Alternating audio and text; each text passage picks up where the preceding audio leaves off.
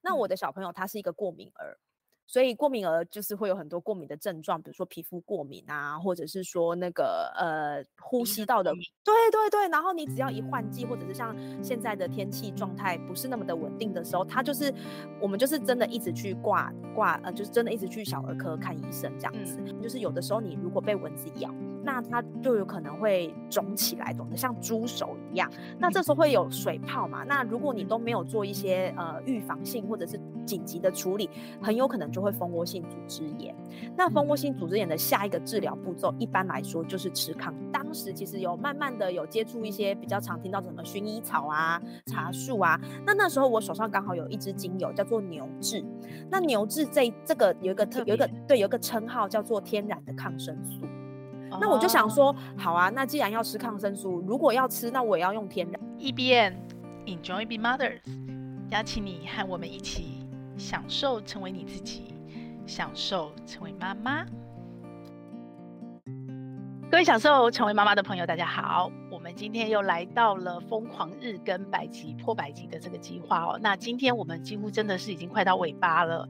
那到尾巴呢，也不用担心，因为这系列实在是太多人跟我反映说，听各位妈妈的故事，感觉很感动又很深受启发，所以以后还是会维持，我们会周更，但是日更的最后这几集都是非常精彩的哦。今天呢，我们邀请到谁？Emily，她是一个应该是一个年轻的妈妈，但是呢，她的自媒体跟我一样，她。已经做了一百多集的 podcast 呢，而且呢，她自己的呃教练的课程，还有她自己在做的事业是芳疗。我们来让 Emily 自己介绍自己。Emily，Hello，Celia，还有各位听众朋友，大家好，我是 Emily。那我是一个有点年轻，也不算太年轻的妈妈。我今年呃三十七岁，然后有一个五岁的小朋友。相较于我五十岁，你都非常年轻。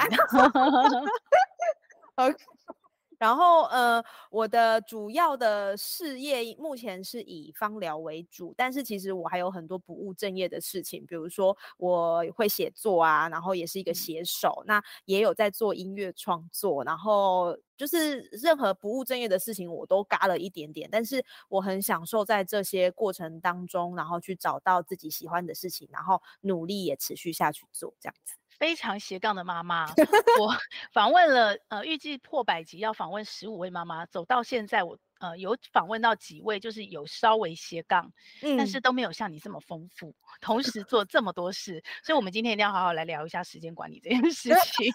OK，好，没问题。对，但是你先跟我们聊一下，因为我相信你的这样的背景，你可以这样背景斜杠，应该不是你一毕业你就开始走斜杠这条路，对不对？对，其实我自己本身，呃，我自己的出身是音乐出身的，我是念音乐管、音乐行政的部分。那我其实我的本性就是一个不喜欢固定事情的人，所以我在毕业到呃开始做比较久的工作的时候，其实我真的尝试了很多不一样的事情，比如说我有去海外打工，然后我也当过生计的业务，OK，然后对，然后也有去教过琴，然后也有去顾问公司，然后一直到非营利组织，其实不外乎都脱离不了一个重点，就是跟人有关。OK，所以你的职涯就已经很斜杠了，就已经很跳来跳去了。对，但是这些跳来跳去，其实有一个主轴，就是因为跟人有关，嗯、所以呃一一路上，其实我会做的事情都跟人有关系。比如说跟人沟通，那要办活动的时候，你要先去找到人。那你要做一个活动，要怎么样让人家有兴趣？哎，这个就会是你每一个关卡都要去突破的地方。所以就算到现在斜杠很多事情，我觉得还是脱离不了这件事情。所以很多人斜杠，因为我个人觉得斜杠其实不是说你做很多事就叫斜杠，它必须。要有一个主轴，然后扣着那个主轴去产生中效，嗯，然后互相堆叠累积，我觉得那个才会有加成的效果。那一般般人斜杠所谓的那个主轴，可能都功能，比方说行销，比方说呃财务，比方说业务，可是你的好像不是这样，对不对？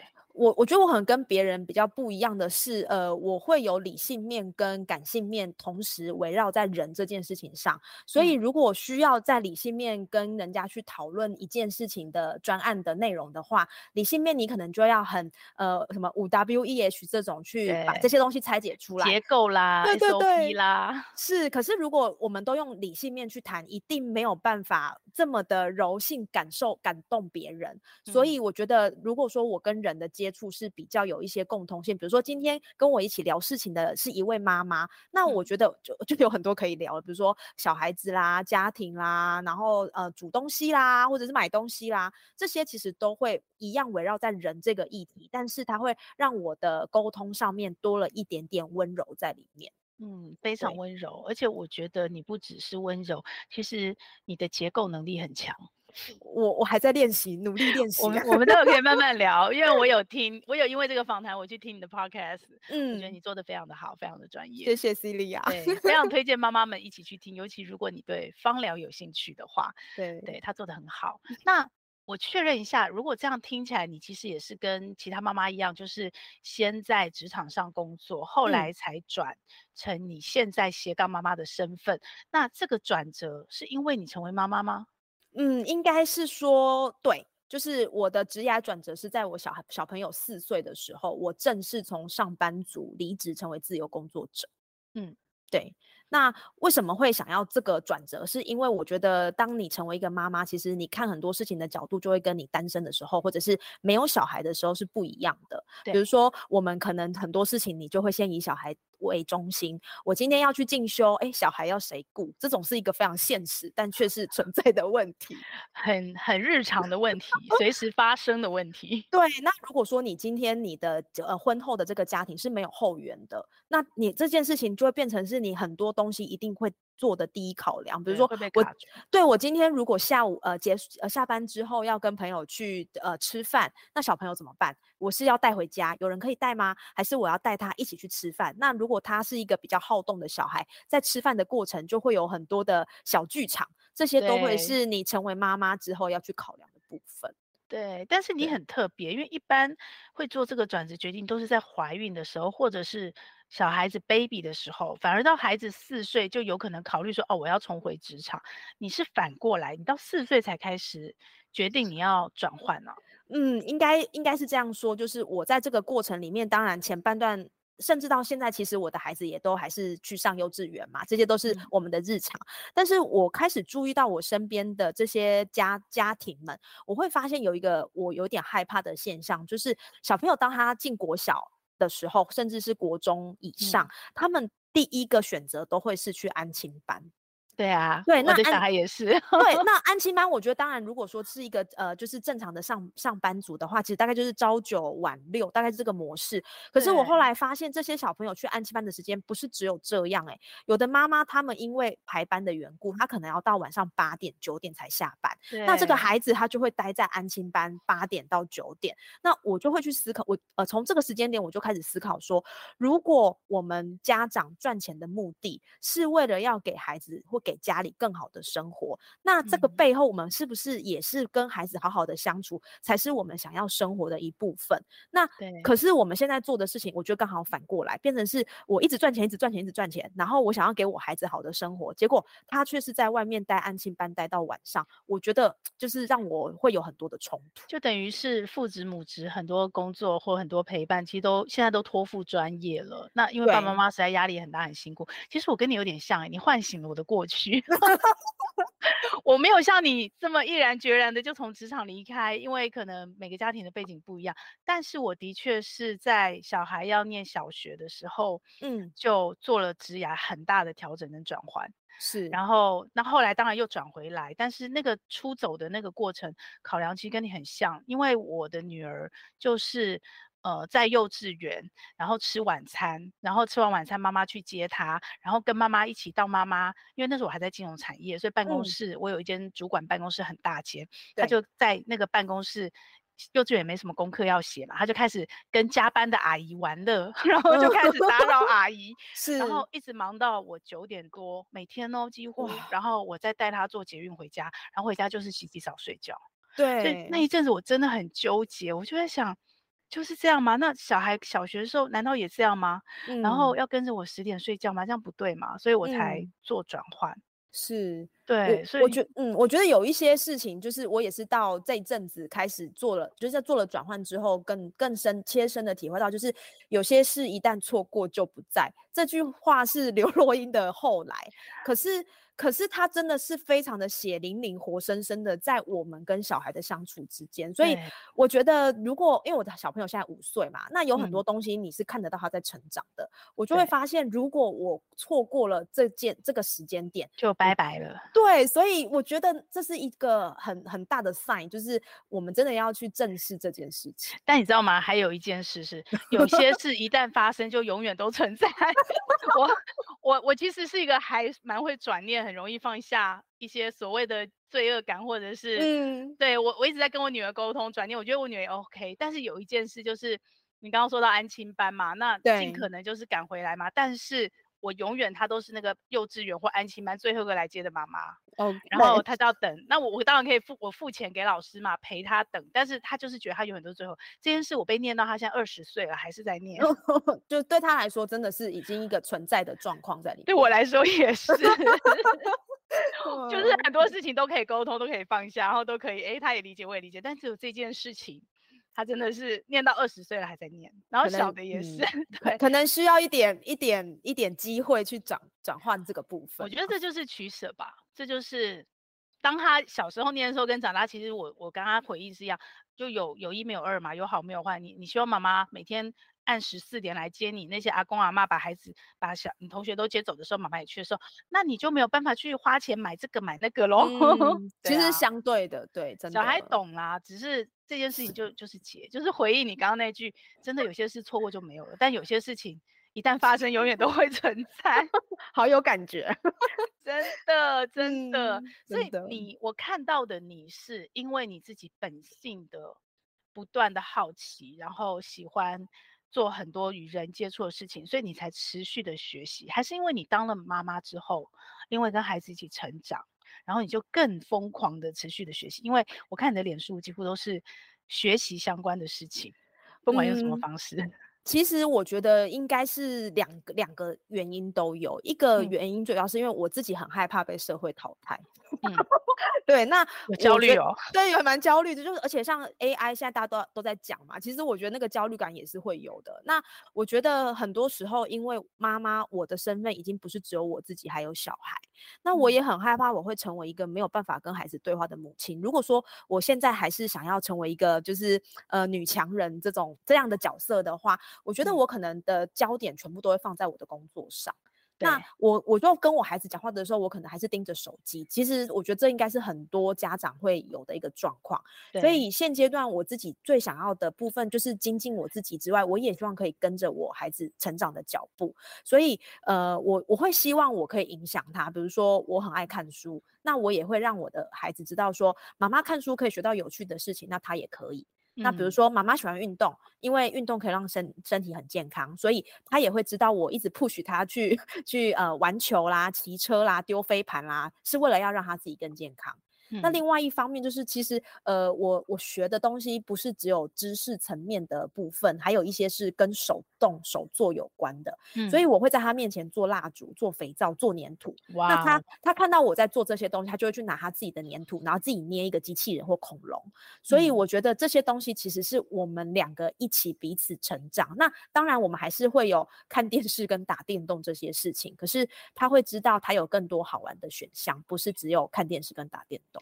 其实跟孩子当同学这件事情，是我当妈妈很享受的其中一个很大的一部分欸。嗯，真的，我也可以认同。我，我觉得当你跟孩子一起学的时候，有两个层次，一个层次是。你可能因为孩子才会去学这个东西，因为你突破了自己的那个边界，有没有？而且你学的时候是没有压力的学，就不是像我们在职场上，你为了要达到什么目标，你去学那种感觉，你就真的是比较玩乐、比较去探索世界的学，然后那种感觉很棒。然后其次是你会在这里面发现，哇，孩子怎么这么厉害？哇，他怎么有这个想法？然后你发现自己比较笨的时候，你跟他的互动完全就不是妈妈跟小孩的互动。对，就就会有时候还反过来，他是你的老师。然后那那时候，我觉得那种互动下，堆叠出来的孩子的自信是很真实的自信。我我可以认同 Celia 说的这个部分，像我儿子他现在五岁嘛，那其实他听了蛮多，就是像什么什么小牛顿的那些音频，然后或者是说他看了很多跟恐龙还有就小男生喜欢的那些东西。那就像你讲的，我真的是跟着他，我才会去看这些昆虫啊、恐龙啊、机器人啊、地球。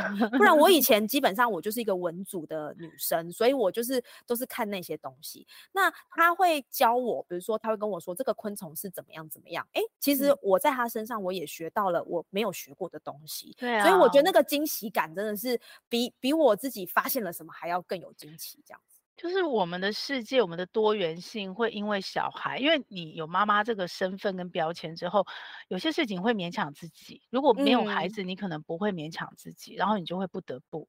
对，然后 那个不得 不，一开始是可能可能有的妈妈会觉得委屈跟妥妥协，但有的妈妈可能就，如果你一转念，你觉得哎，那我就去玩玩嘛，试试嘛，哎，搞不好就玩出一个很有趣的事情。我看到很多妈妈都这样，哎，因为小孩玩出一个他从来没想过他会玩这个事情的，嗯，发展，对，所以就是不要设限啦，就是小朋友可能会带你走出另外一条路，也是有可能的。你喜欢大自然吗？我还算蛮喜欢的，真的吗？那你小孩再大一点，可以带他去那个荒野亲子团。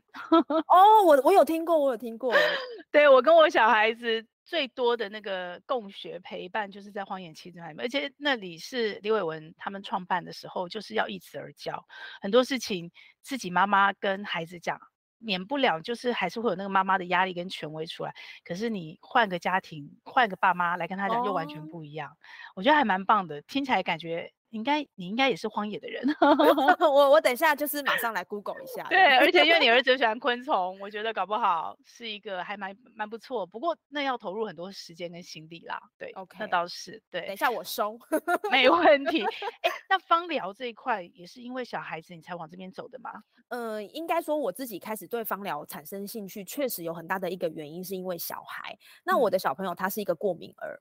所以过敏儿就是会有很多过敏的症状，比如说皮肤过敏啊，或者是说那个呃呼吸道的，对对对。然后你只要一换季，或者是像现在的天气状态不是那么的稳定的时候，它就是我们就是真的一直去挂挂，呃，就是真的一直去小儿科看医生这样子。嗯、我会开始对芳疗有一个比较进一步的涉略。我想要先举一个简单的过去的例子哈，嗯，就是呢，呃，我不知道大家有没有个经验，就是有的时候你如果被蚊子咬。那它就有可能会肿起来，肿得像猪手一样。那这时候会有水泡嘛？那如果你都没有做一些呃预防性或者是紧急的处理，很有可能就会蜂窝性组织炎。那蜂窝性组织炎的下一个治疗步骤，一般来说就是吃抗生素。好，这是我们一个很很日常会知道的一个事件。那我觉得妈妈都一样，你一定不想要让小孩这么快就被药给控制，尤其是抗生素。对，因为他吃了，他一定要吃一个疗程，吃完。对对对，然后那个时候我的孩子就是遇到这个状况，他的手呢，那个时候就被蚊子咬，肿得跟猪手一样。那妈妈紧张，赶快带去看医生嘛。那我就问医生说，哎、嗯，那这个部分到底有什么样的方式可以去改变？医生给我两个建议，第一个建议就是呢，你搬家。因为呢，因为你们改善环境，你孩子对于这个地方的适应力可能不太不太 OK，可能要搬家比较 OK。Okay. 另外一个就是，你就让你的孩子被咬，咬到两岁之后，他的免疫力惯了，对，你就不用担心了。哪一个妈妈？我想要先问一下，哪一个妈妈会舍得让孩子被咬到两？两个方法都是不可行的方法，这个医生真是吼，真是太过分了。对，然后所以那个时候就是我当时其实有慢慢的有接触一些比较常听到什么薰衣草啊、茶树啊。嗯、那那时候我手上刚好有一支精油叫做牛至，那牛至这这个有一个有一个对有一个称号叫做天然的抗生素。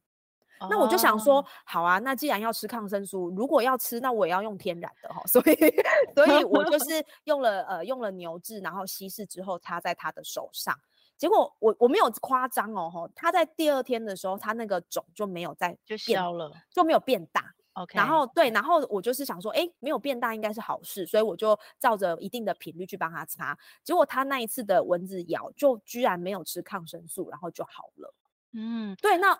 我觉得你还不是芳疗师，对不对？你还没使用精油。对，我只是觉得哦，好神奇哦，怎么有一个这个天然的抗生素，居然还有这样的功能？那以后都不用吃抗生素。那时候就是窃喜。可是我觉得妈妈的点，这个时候就会开始开始扩张。你就想说，如果这个东西它可以不需要吃药就被化解的话，那是不是它其实还有其他的功能是我不知道的？对对，所以我就爆棚，对，我就开始呃认真的 就是入坑这样子，然后就买了一些精油，然后去看书、去上课、去考证照，所以渐渐的发现它其实是可以帮助我们在生活上做一些改变，而且不是透过人工的这些外界的东西去改变，所以我开始在这个部分就有比较多的研究这样子。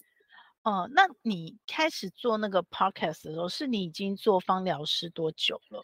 嗯，其实那个时候考到证照的时候，就是刚刚考到嘛。那我那时候其实有一点点心里萌芽，想要做自媒体。但是其实对于一个素人来说，又是妈妈来讲，你其实没有太多时间去呃用粉砖啊，用什么什么什么的。对，那那时候我其实只是想要，我的初心只是想要练口才。因为我觉得，呃，口才可能是一个让人家是不是愿意听你讲话讲下去很重要的关键。嗯，那我还要把这么艰涩的东西，要透过生活化的方式告诉别人。我想，那我就来线上直播。那个时候，我是从每个礼拜一天，就是一个礼拜一次的线上直播，开始把我学到的，大概在半个小时之内讲给别人听。那一定是先从朋友开始。那这个方式，我大概进行了一年。一年多，对，就是逼自己一定要练习。那那个时候我其实还是上班族，嗯，所以就是自己给自己压力啦。但是我觉得这个压力让我就是进步的很快。那正式开始做 podcast 是因为我觉得我备课，我讲，我备课长的时间很长，然后我讲半个小时，这件事情这个礼拜就结束了，嗯，我觉得这样好可惜哦。所以我后来就是转了一个方式，我在我讲呃我在我讲课的时候，我就把它同步录下来。然后讲完之后，就是做一些修剪，然后固定让每个礼拜都有上架。这是我当时的一个起心动念，这样子。难怪我刚开始听你前面的 podcast，其实它结构真的非常完整诶。就是呃，你讲的，不管你是节气呀，或者是、嗯、呃，像你刚刚有讲到呼吸道的过敏啊，或者什么，你用一个情境去带进相关的知识，然后再从这个知识再衍生出。呃，相关的你可以去解决问题的方法，然后或是补充的知识，然后再把它带到你的精油怎么去应用。哎，我觉得那结构真的非常完整哎。然后 重点是我听完，因为通常大家听 podcast 是当背景音听，就是你能够从长长的二十分钟以上的节目，包括我的，你能够 get 到一两个点就，就哎就觉得还不错。哎，可是我听完你的节目，其实我是有一个完整的概念留下来的。原来是因为你是在上课啊，那个那个时候的想法。可是后来其实我也、嗯、呃，因为刚刚有提到我的 podcast 目前已经超过一百集了。对，我觉得我觉得你会去呃有东西才有办法去做反省嘛。那我也会发现，其实就像刚刚 Celia 讲的，podcast 其实是一个陪伴感。所以如果 他的陪伴感的这个意涵有一点被教育的这个层面，因为我很爱听你教育。太多的话，其实呃，我我有接到一些听众的反馈、嗯，就是说他觉得听这个就是要很专心听，对，真的要拿笔记，我觉得要拿笔写，要做笔记，对，然后他就觉得说，就是呃，有没有可能有一些不一样的形式呈现？嗯、那所以在、呃接到一些受众的回馈之后，其实我就开始有在做一些调整，所以到后期的芳疗节目，其实大概就落在十五分钟上下。那我觉得不太需要，就是呃，应该不是不能说不太需要，应该是说。我的目标有一点转变了，因为我觉得很多人对于芳疗还是会有一些刻板印象。嗯。那我希望就是至少让这个东西有机会进入你的生活就好。所以我在后面的分享就会比较生活化，然后会用一些呃你可能垂手可得的方式，就有机会接触芳疗。这是我后来转变的模式。我很推荐妈妈，如果你的小孩，尤其你的小孩如果还小，然后我自己在小孩小的时候，也是因为小孩子开始接触精油，他们花了很多钱买了很多精油，什么水 养机一堆的。对，如果有的话，你去听一下 Emily 这个节目。哎，你的节目 Podcast 跟大家讲一下叫什么名字？嗯，我的节目是美丽人生饼粉菜，非常特别哦，它的国台语。双音这样子，然后那名字很特别，而且《美丽人生》我好喜欢，有一部电影叫《美丽人生》，我超爱那部电影的。嗯、对，叫妈妈有没有记起来？《美丽人生》谢谢，你搜寻《美丽人生》应该就看到它，然后你下面再多打一个冰崩菜就 可以。对，没错，很特别。对，然后。嗯我觉得你可以听听看 Emily 讲的内容，就是对于你平常在生活情境应用精油这件事情，会变得深入浅出，其实是帮助会很大。嗯、谢谢。对，然后我觉得你自己应该也是因为你在做这个 podcast 节目，你在教课，所以你强迫你自己要输出嘛，所以我在猜你的学习的吸收，应该也会跟你漫无目的这样慢慢的到处学，应该也会不一样吧。我觉得会耶，我觉得就是呃，很，我也是一个很爱买线上课程的人，然后 真的就是觉得这个好像不错，然后就心动，然后就下单。可是，嗯，我必须诚实的说，就是有没有课都还没上，对，这就不好不好说。可是我觉得，呃，输入跟输出这件事情，我后来的一个很深刻的感受就是，我们其实很多时间都停在输入。对，就是我，我觉得好像我我去买了这个课，我我就可以变得很厉害。比如说瓦基这么有这个自媒体的当红当红的一个前辈，哎，我去买了他的课程，我就可以跟他一样厉害。可是其实你欣赏他的，对。可是如果你没有去实做，我觉得最重要是你有没有做。没错。你如果没有做，其实你买再多都没有用，你消化不了。对，吸收不进去，就是变成人家说有囤积症，囤积症，那我们无形之中就变成知识囤积症。你没有输出，你就、啊、是你的，真的。所以我后来就是呃，也觉得好像不应该只是这样。所以我除了呃有后来有一些教学之外，我现在自己也努力在日更。那日更的部分其实就层面就更多了，不是只有芳疗，其实还有一些对生命的体会。我觉得也在去思考怎么样把它说出来，尽管可能有的时候有一点无病呻吟啦，但是我觉得 那个是一个很好的练习。我太佩服你了，我只日更这十五集我就快崩溃了，而且我的孩子还大了，你的孩子还小，然后你还可以这样日更，你还可以做芳疗师，你还可以上课。哎，妈妈，你的时间管理怎么做的？呃，时间 管理这件事情哦，嗯、呃，我想要先，我想要分享一个我最近觉得还蛮不错，就是早起、嗯、哦。当然，我的早起并没有呃跟一些前辈三四点起比起来，我其实、啊、你在说我吗？我，我没有，没有，我没有，就是我的早起大概就六点，然后有的时候在五五点半。那很多以前我也是不知道早起到底要干嘛，然后而且我早起很多时候第一件事情就是打开手机。嗯、然后去看我昨天晚上，滑手机，对，miss 掉什么样的 line 啊，Facebook，然后转眼就七八点了。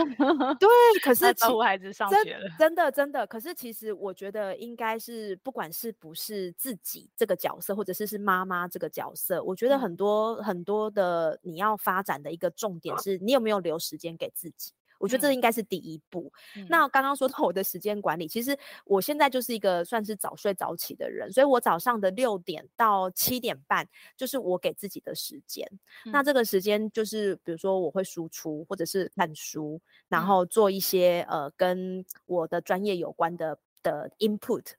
对，嗯、那中间的空档当然就是有的时候去教课，有的时候备课。那但是比如说陪孩子的时候，陪他看电视的时候，老实说我也在做一些输入跟输出的重点捕捉。嗯、那对，那我会觉得呃，时间人家说什么，时间跟乳沟一样，挤一挤就出来就有了。对 对，那我觉得其实我我很建议大家真的是可以去省思一下你滑手机的时间。嗯、我觉得滑手机就是有一点可怕啦。对。也可以说时间跟沙漏一样，滑一滑就掉了。对，所以其实我觉得，当你开始有意识的知道你在什么样的事情花了多少时间，其实你会有一点警醒。因为有我一个朋友跟我讲说，我们以前呐、啊、年轻的时候就觉得时间很多要无限挥霍，可是到我们现在这个年纪，其实呃多活一天就是少一天。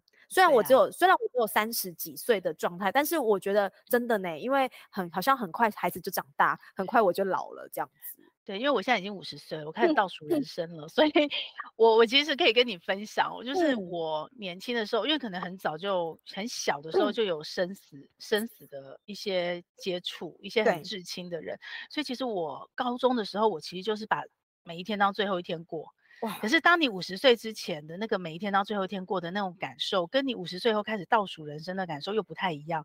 就那时候你是还是加法，你在五十岁前还是加法，那你多了一天，你就多赚一天。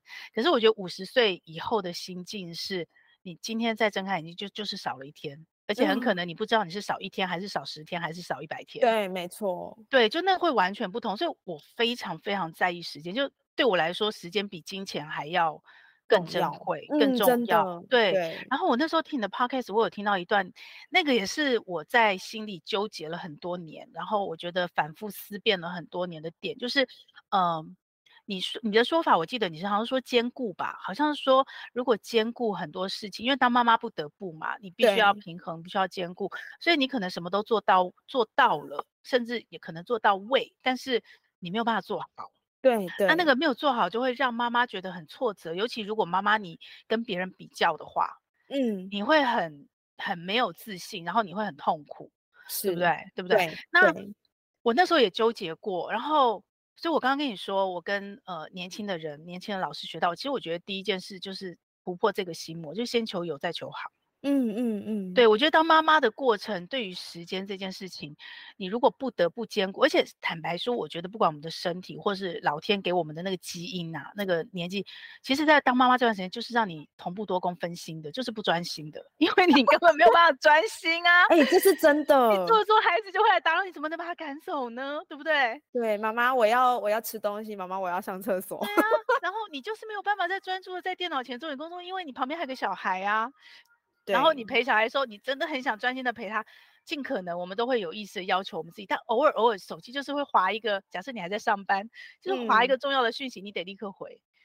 对，所以我自己是觉得，我后来找到的解脱之道是，呃，先求有再求好，是我五十岁后才跟年轻人学的。然后当然这可能是前面有意识了，然后所以五十岁的时候就一下对，bingo 就这个。但是我五十岁之前，我觉得我自己找到一个解脱的点是忠孝。就是我们都做不好嘛，我们只能做到跟做到位嘛。那我就去判断说，嗯、一个就是那我的优先顺位是什么？我只要在都做到位的这里面有一个最重要的那件事，我能做好就好了。嗯，对对，比方说像我刚刚跟你讲荒野亲子团，我我其实最重要的事是陪孩子玩，对，但是。可能我的忠孝是，哎，我在里面安排的工作。假设我自己爱摄影，我平常根本没有机会去摄影，这件事情是我自己妥协、放弃、放下的。嗯，可是我陪孩子去荒野玩的时候，我就选摄影官的工作。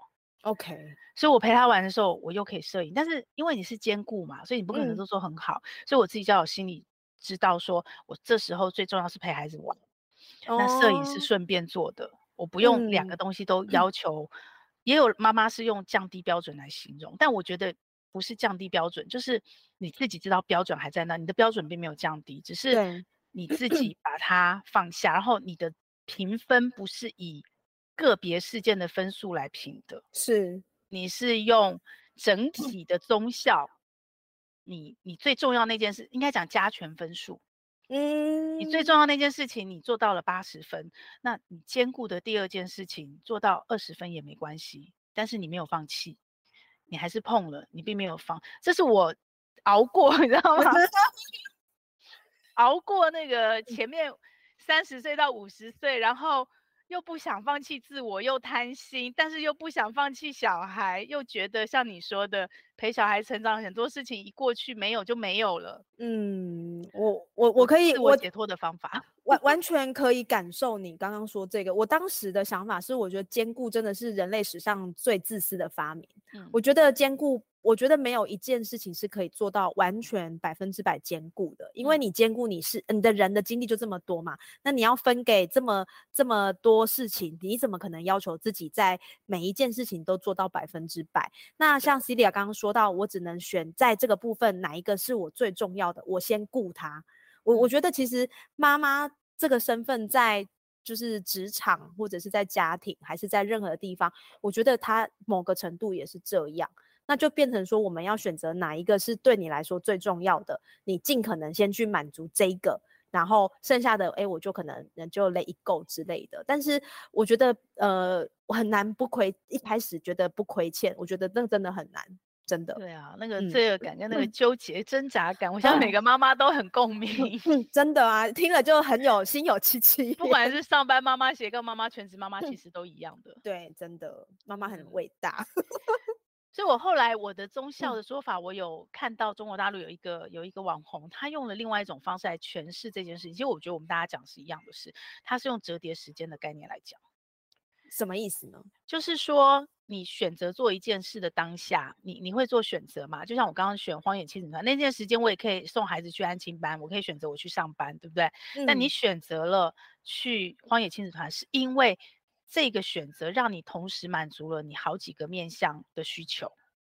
OK。对，他同时满足了自我实现，我喜欢拍照，我照顾自己，然后也满足了我要陪孩子，也满足了孩子要在大自然里面学习跟教育，也满足了我刚刚说一子而教其他家庭来教孩子，所以他满足了很多面向，然后、嗯、所以这个选择就会是优于呃我如果单纯送孩子去安亲班，我自己去上班的这样的一个选择，所以、嗯、真正时间管理的价值对妈妈来讲就会，其实我觉得每个人都一样，就是你怎么。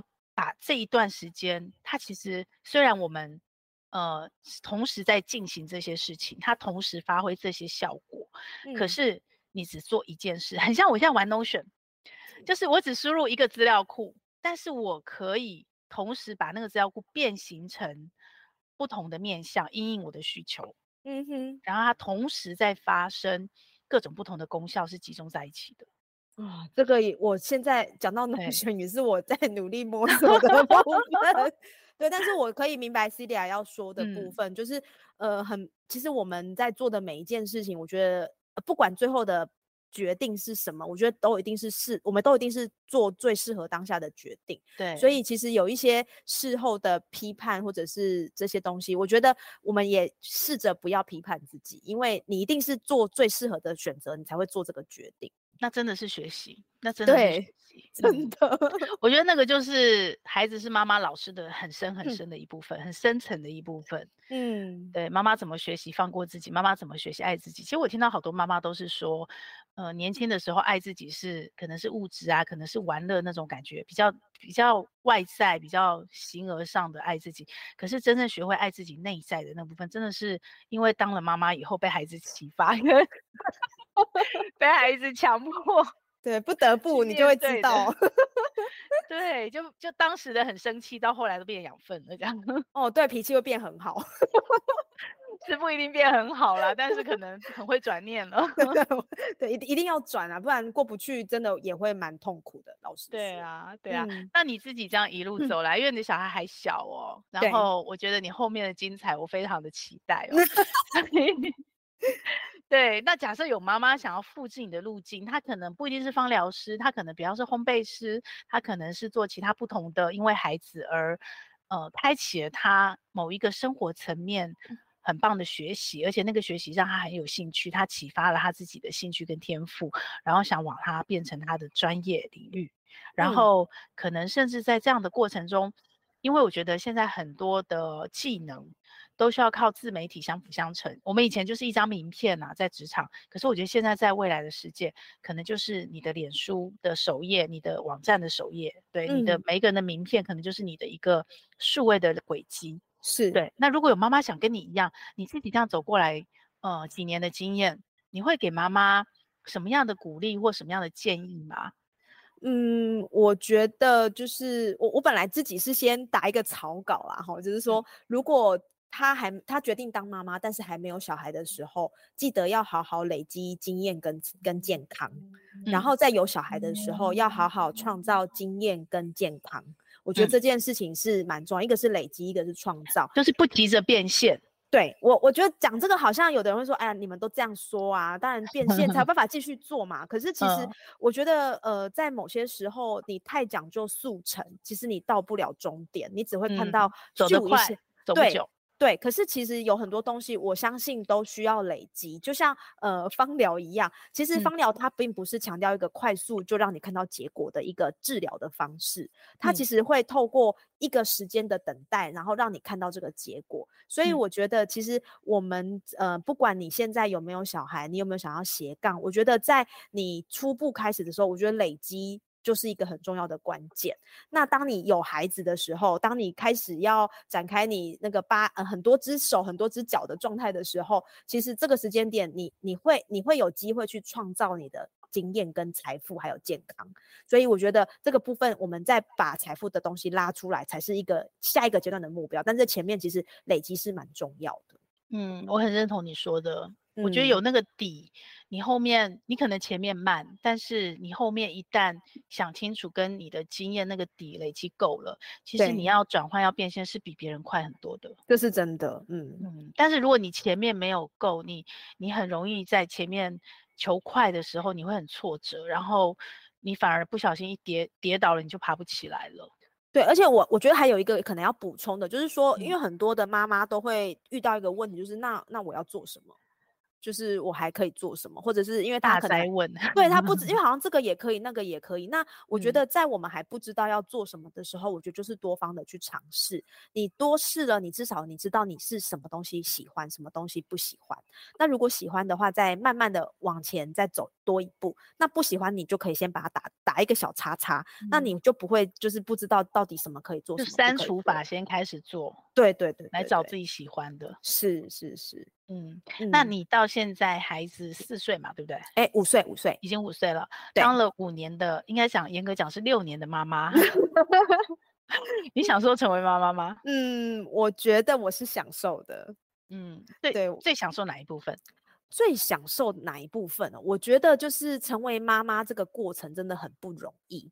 但是呢，你为什么享受？是因为你会看过、听过、经历过以前没有经历到的事跟拉扯，嗯、那你就会发现哇，原来我的生命张力可以这么大，对，发现自己的极限的可以一直拓展，这样 就像那个神力女超人那个弹力妈妈有没有？